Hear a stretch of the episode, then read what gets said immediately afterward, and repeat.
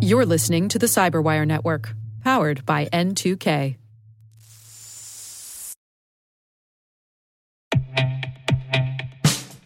And now, a message from Cyberbit.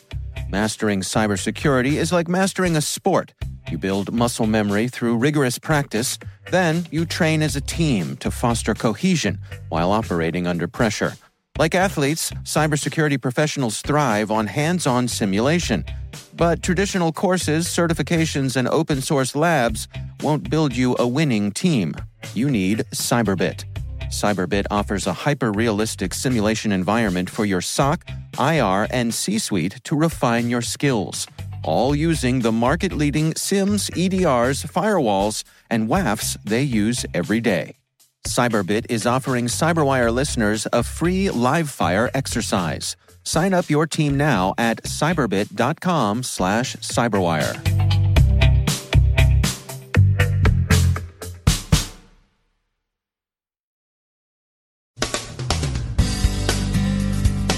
Kiev alleges complex, large scale Russian influence operations in Ukraine's presidential election. Australian investigators are said to be closer to concluding that recent hacking attempts were the work of Chinese intelligence services. There's also plenty of ordinary crime to go around. Huawei continues its charm and affordability offensive. User comments drive advertisers away from YouTube. Linda Burger is here to tell us about the NSA's technology transfer program.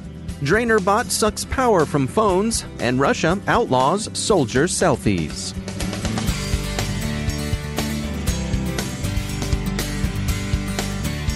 From the Cyberwire studios at Data Tribe, I'm Dave Bittner with your Cyberwire summary for Friday, February 22nd, 2019. Kiev's SBU security service has charged Russia with organizing a large influence campaign to secure election of its preferred candidate in Ukraine's upcoming presidential election. Which candidate Moscow favors isn't specified, but the methods used cover everything from state of the art information operations and troll farming to the kind of ground game bribery and get out the vote hustle an early 20th century Chicago ward heeler would immediately recognize. Passing out holiday turkeys in the 10th ward, that sort of thing, plus inauthentic online persona, hacking, and so on. The Sydney Morning Herald reports that investigators are closer to singling out Chinese intelligence services as responsible for attempts to gain access to Australian parliamentary and political party systems. The attempts are thought to be consistent with Beijing's long term goal of gaining insight into the Five Eyes intelligence products and operations. A preliminary attribution by the cyber company ReSecurity discussed yesterday in the Wall Street Journal, cited Iran's Mabna Institute as the likeliest suspect in the incident. The Mabna Institute has been indicted by the U.S. for cyber attacks against American enterprises, and ReSecurity thinks the activities reported and observed around Australian targets seem to follow techniques Mabna has used in the past. Thus, the hints pointing to China would amount to a false flag operation. But this seems unlikely. The evidence publicly cited is circumstantial and ambiguous at best, including documents retrieved from a cloud server that may or may not have been used by the hackers. Sources close to the investigation dismiss suggestions of Iranian involvement as far fetched. They can't yet speak on the record, but the anonymice in this case seem pretty certain that the attacks are traceable back to Beijing. The investigation continues, and signs still point to China. Canada's Communications Security Establishment has said it's working with its Australian counterparts to investigate the incident. The episode has increased tensions between China and Australia. A wave of other attacks disclosed in Australia seem more straightforwardly criminal in their motivation. Ransomware has afflicted a number of targets over the past few months, including the Melbourne Heart Group, which is a cardiac care practice, the large corporate superannuation fund Telstra Super, and the Roman Catholic Archdiocese of Melbourne. These are being read as the work of organized criminal gangs. The attack on Toyota's Australian operations is a more mixed case. Employees were locked out of the systems for several days. Media coverage in Australia has tended to bracket this incident with the attempts against Parliament and political parties, but that may amount to little more than a circumstantial association of ideas. But that case remains a more open one. To return to security concerns about Chinese operations, U.S. Secretary of State Pompeo has cautioned allies that the presence of Huawei in their infrastructure would make the U.S. wary of sharing intelligence with them. Huawei isn't out of the woods yet, and the Americans would still love to talk to the company's CFO, currently detained in Canada, but the tide seems now to have begun running against U.S. efforts to convince other countries to exclude Huawei from their 5G networks. Huawei's lower cost, general reliability, and good enough devices may be too attractive for the telecom sector to forego. It's not classically disruptive technology, since it's not displacing an entire family of technology, the way, for example, digital imaging replaced film.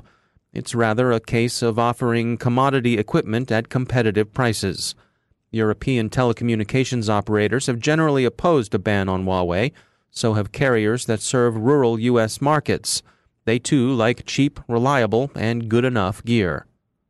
Britain's National Cybersecurity Centre's dance with Huawei continues. On the one hand, the company is regarded as presenting a risk to UK networks, but on the other hand, it believes that risk may be manageable. In any case, NCSC hasn't reached a public decision yet. Its full report on telecom security is due out in March. In the meantime, NCSC boss Martin tells British telcos to up their security game. Huawei itself continues its pricey charm offensive, promising to invest billions in security and associated confidence building measures. The company will probably face its toughest sledding in the U.S. and Australia, where strong signs of renewed Chinese espionage have put security officials on their guard.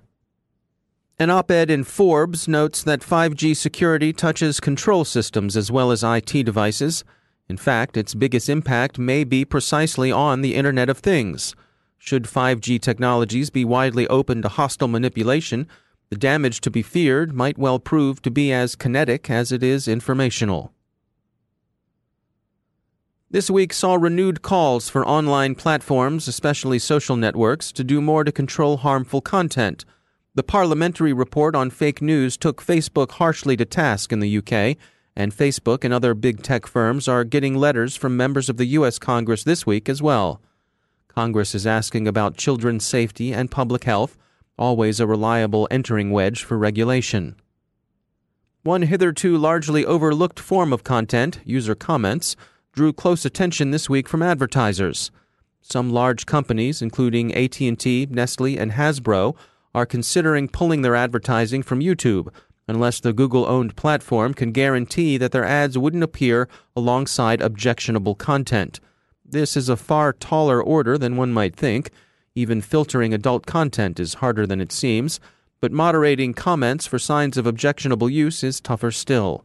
There are increasing signs that people are making bad use of perfectly innocent videos of children to offer lewd commentary and suggestions for going to particular points in the videos.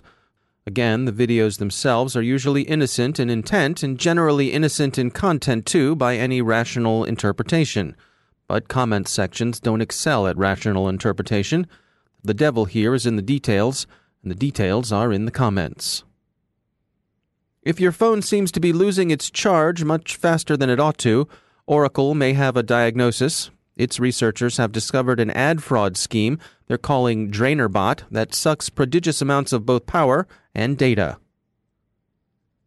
Finally, we mentioned earlier this week the results of a NATO exercise in which troops were socially engineered by red teams egging them on into doing stuff they shouldn't via social media. Russia had a similar but different concern operational security lapses enabled by social media. If people aren't supposed to know you're in the Donets, then you shouldn't take a selfie in front of a Welcome to the Donets sign and post it to Instagram where Mama and Babushka can enjoy it. The rest of the world will see it too. Similarly, if your government has assured the world your forces aren't using cluster munitions in Syria, that thumbs up shot of you loading such munitions into an Su 25's hardpoints is probably unhelpful to the cause. So now there's a law in Russia designed to make it a crime to do this kind of thing. How well that will work on a group of soldiers who are, after all, essentially teenagers remains to be seen. Tell it to the Marines. It can be hard enough to keep Terminal Lance from charging his Samsung phone by connecting it to SIPRNet.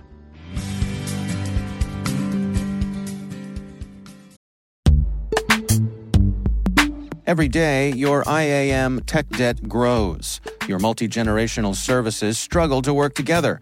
Building an identity fabric can fix this. It makes all your identity tooling stronger and allows you to connect any app to any service you want to use with zero coding, zero maintenance, and zero app downtime.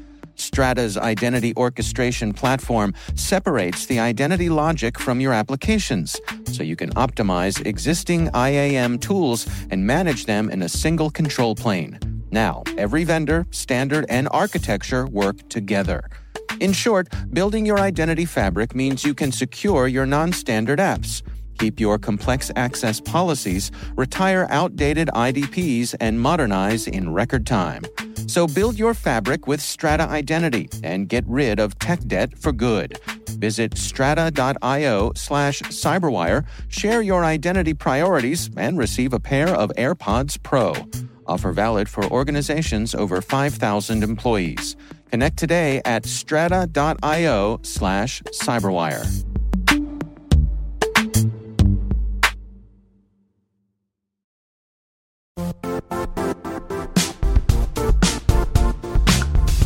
The IT world used to be simpler. You only had to secure and manage environments that you controlled.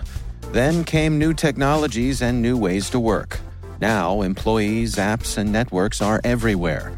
This means poor visibility, security gaps, and added risk.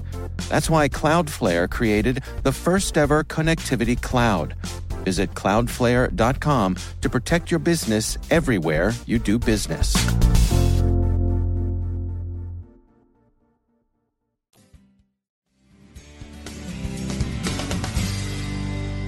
And joining me once again is Ben Yelin. He's a senior law and policy analyst at the University of Maryland Center for Health and Homeland Security. Ben, great to have you back. Uh, an article from Ars Technica. This is written by Cyrus Farivar, who uh, has been a guest on our show before. The uh, title here is Man Sues Feds After Being Detained for Refusing to Unlock His Phone at Airport.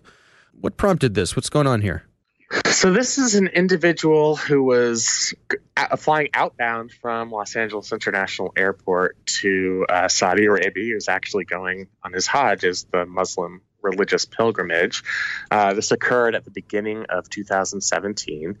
Um, and this individual, Haisam, I'm probably pronouncing this incorrectly, but Al Sharkawi, was pulled out of a security line by Customs and Border Patrol agents they started to question him about where he was going, what he was doing, and he became very frustrated at that line of questioning and said, Do I need a lawyer to answer these questions?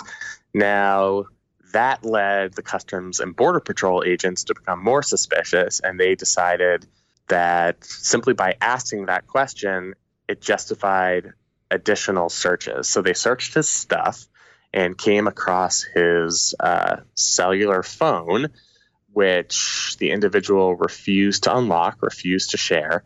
Eventually, under pressure from Customs and Border Patrol agents, he did unlock his phone simply to sort of get out of what was a difficult situation. So he sued them on constitutional grounds, on violating his First, Fourth, and Fifth Amendment rights, and this gets at really a broader problem, which are these border searches. So, we've talked about on this podcast before, there is an exception to the Fourth Amendment as it relates to the searches of digital devices at the border mm-hmm. because this goes beyond the traditional law enforcement justification, i.e., we're trying to catch a criminal in the commission of a crime courts have held that the government is justified in conducting these searches, even if they don't have a warrant. Basically, because we need to protect our national security, the integrity of our borders. What's interesting about this case is that most of the previous cases involved people who were entering the United States. Right. This involved an individual who was traveling abroad. Mm-hmm. So this is a U.S. citizen, right? This is a U.S. citizen who's traveling abroad, who's actually leaving the country. And that's why I don't think the special needs justification is applicable here. The reason we have the special need is because we want to know who's coming into our country and whether they're going to do us harm. That's the, the uh, stated justification for having a border search exception to the Fourth Amendment. But that seemingly would not apply when the individual is a U.S. citizen and is actually leaving the country. Mm. Um, if they want to inspect his device when he came back, even as a U.S. citizen, I think you could justify that uh, under the border search exception, but you certainly couldn't justify it when he's taking an outbound flight. And one of the reasons I think this issue has become more prevalent is we're starting to learn about the extent to which the Department of Homeland Security is engaged in data mining based on their border searches. The Office of the Inspector General at the uh, Department of Homeland Security released a report recently, and they said that though customs officials are required to expunge data that they don't need to use in national security or criminal investigations, that data is very frequently not expunged. And as a result, uh, Department of Homeland Security has and maintains a database of digital information collected as part of routine border searches. And, you know, I think this is something that uh, rubs a lot of people the wrong way because there is this Fourth Amendment exception that means that there are a lot of, of border searches, according to Customs and Border Patrol. More than 29,000 travelers in 2017 who came across our borders, whether they're U.S. citizens or uh, non US persons, had their devices searched. And the fact that we are going against uh, DHS protocol and retaining this information, I think presents a major civil liberties threat. Uh, and I think that's the threat that this individual in the Los Angeles case is trying to get at with his, his lawsuit. Hmm. All right. Well, Ben Yelin, uh, as always, uh, thanks for uh, enlightening us on uh, the details of these sorts of things. Thanks for joining us. Thank you very much.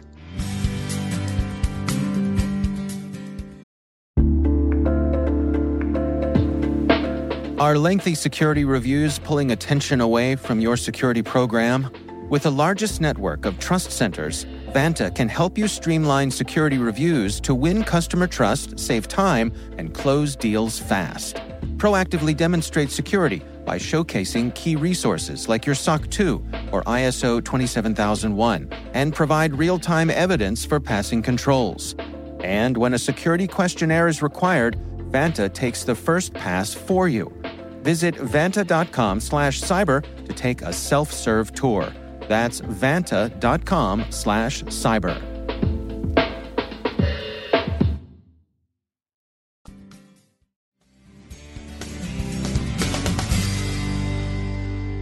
My guest today is Linda Burger. She's director of the Technology Transfer Program at the NSA, the National Security Agency.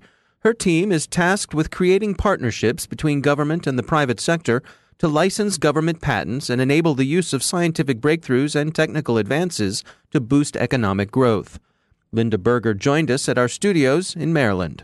Technology transfer is a government wide initiative to return dividends to the American taxpayer for the research and development investment that the government makes annually.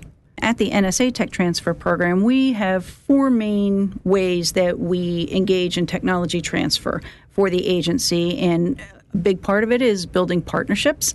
And we do that with industry, academia, other government agencies.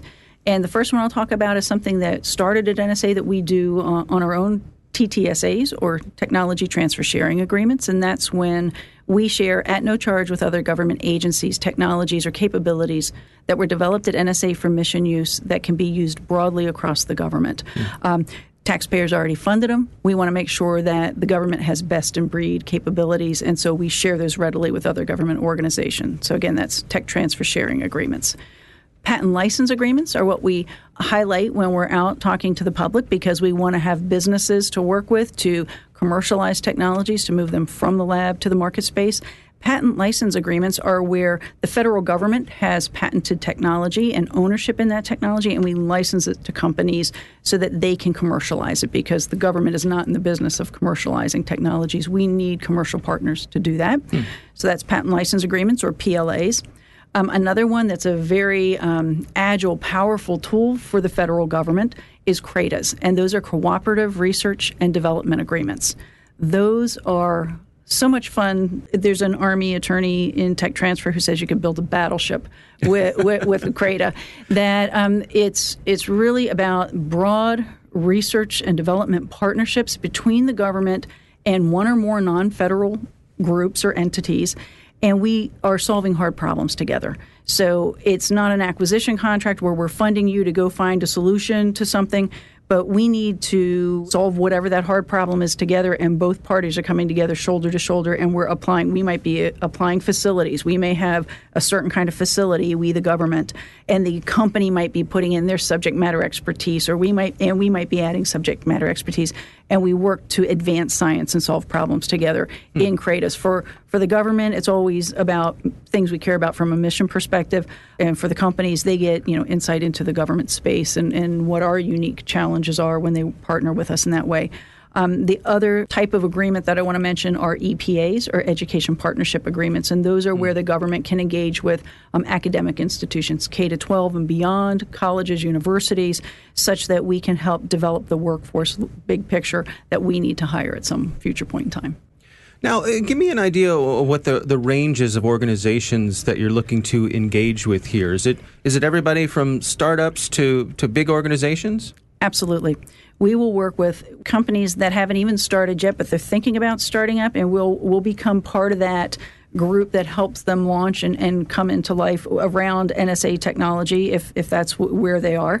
We will work with mid-sized companies. We'll work with large international corporations. We do have a preference per tech transfer legislation to work with small companies. Manufacturing of any device that's licensed from uh, a federal lab uh, has to be substantially manufactured in the U.S. Hmm. So, so there are some limitations per the law. However, we will work with anyone. We will structure deals to try to get to yes with any company that we're across the table from. Do you find that that um, I'm thinking particularly for smaller companies? I would imagine that there could be a, a bit of an intimidation factor that uh, people might hesitate to reach out, but uh, that shouldn't be the case. I appreciate your saying that, and I appreciate your giving us the opportunity to be here today to share information about technology transfer and how it doesn't have to be scary. Mm. The idea that a company needs to be able to have advanced research to differentiate their product in the marketplace. They can either do it themselves or they can license it from any federal lab. From us specifically, we try to be very approachable on our website, which is nsa.gov forward slash tech transfer. Mm. We have a portfolio online with over 100 technologies available for licensing. That, again, is at the same website. You find what you want. You talk to us about it. We'll negotiate terms. You have to put in a business plan. That's again by law. You, to license any federal technology, you have to uh, submitted technology development plan. We have a partner um, through the DoD that can help you do that for free. Uh, mm-hmm. It's already Pentagon funded through TechLink. I'd like to believe we, we try to make it as easy as possible for our partners to get to yes. Can, can you give us a, an idea of, of, sort of the, the, the, the scope of the patents that are available, the types of things that you mm-hmm. have in your portfolio? Sure. So we have four categories in the portfolio based on what people ask us for. Cyber, number one, right? Mm. And that's our largest portfolio per- percentage in the portfolio. Um, Internet of Things, mobility, and data science. So these are the four main categories that we've separated our technologies into. We have uh, network routing protocols. We have a technology in flexible integrated circuit manufacture.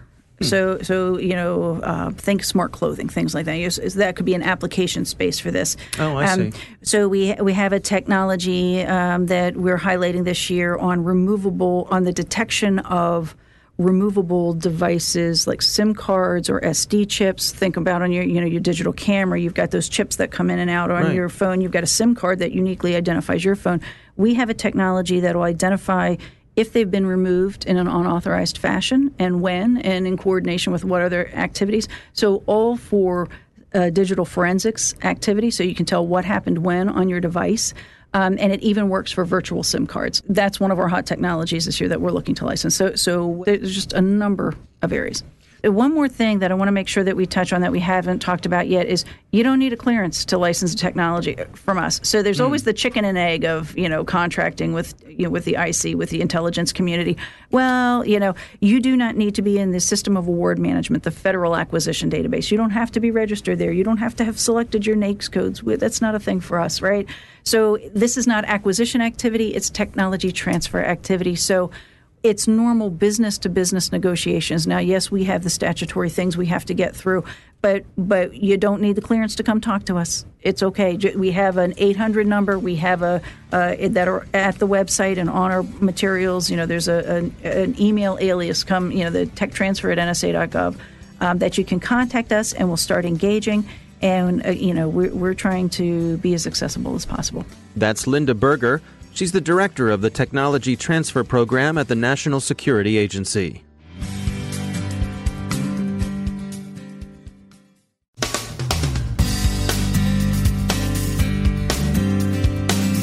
And that's the Cyberwire.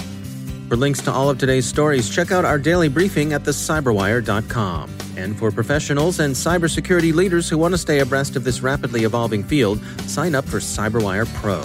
It'll save you time and keep you informed. Listen for us on your Alexa smart speaker, too. The Cyberwire podcast is proudly produced in Maryland out of the startup studios of Data Tribe, where they're co building the next generation of cybersecurity teams and technologies. Our amazing Cyberwire team is Elliott Peltzman, Puru Prakash, Stefan Vaziri, Kelsey Bond, Tim Nodar, Joe Carrigan, Carole Theriault, Ben Yelin, Nick Veliky, Gina Johnson, Bennett Moe, Chris Russell, John Petrik, Jennifer Eiben, Rick Howard, Peter Kilpe, and I'm Dave Bittner. Thanks for listening. We'll see you back here tomorrow.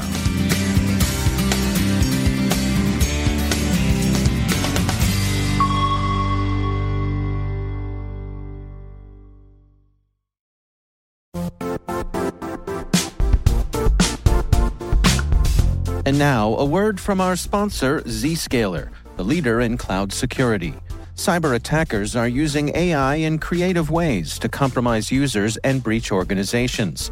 In a security landscape where you must fight AI with AI, the best AI protection comes from having the best data. Zscaler has extended its zero trust architecture with powerful AI engines that are trained and tuned by 500 trillion daily signals. Learn more about Zscaler Zero Trust Plus AI to prevent ransomware and AI attacks. Experience your world secured. Visit zscaler.com slash zero trust AI.